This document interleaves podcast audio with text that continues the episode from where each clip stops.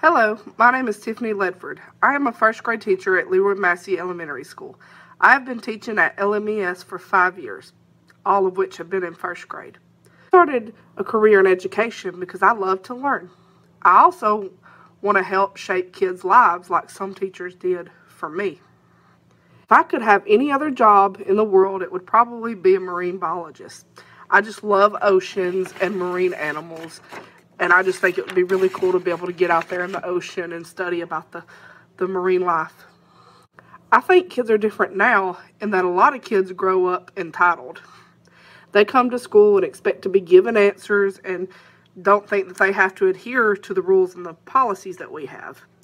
Fortunately, first graders aren't usually too entitled, and a lot of times, if they are, we can kind of teach them that there's a better way to act.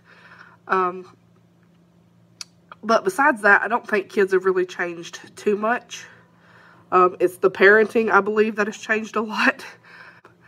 And I obviously didn't teach 30 years ago, so I don't really know for sure how teaching has changed from 30 years ago to now. But I have spoken to teachers that did teach during that time, and they said that teaching used to be really fun.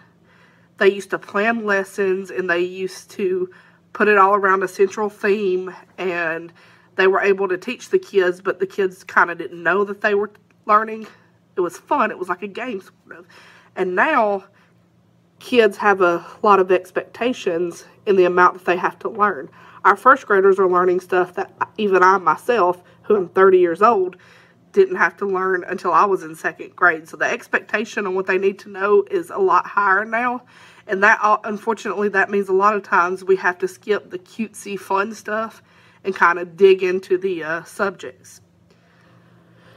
If I were going to tell prospective teachers about teaching, I would just tell them to go ahead and do it.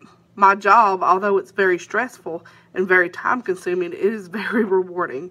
Every year I get to teach a different set of kids. I get to help them learn and grow. I get to watch them with their big accomplishments and I get to cheer them on and I get to teach them right from wrong, which I know a lot of people say it's the parents' job, but I mean, I'm with them for eight hours a day. So I kind of feel like I have a kind of say in that too, a voice in that. Um, I get to go to bed every night knowing that I make a difference. Um, I would just caution upcoming teachers that the job is not easy, regardless of what anybody says. I would talk to them that the expectation is really high and that sometimes it's, I mean, it's hard and sometimes impossible to rise to the expectation, but that's okay. We do the best we can do, and that's okay. It is also very time consuming. A lot of times I carry my work home with me and have to work on it at home when I'm supposed to be spending time with my family. And it doesn't happen all the time, but probably like two or three times a month. But that's okay because to me it's worth it. The reward is so much worth more than the um, the setback or the um, challenges, I guess I should say. Um, the thing that I would do to help kids learn better is I would pay the teachers more.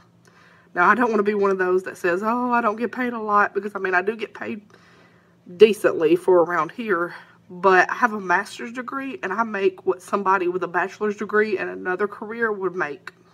I think paying teachers more would allow the field to retain more quality teachers. And I think the better a teacher is at his or her job, then the more the students can learn. Thank you so much.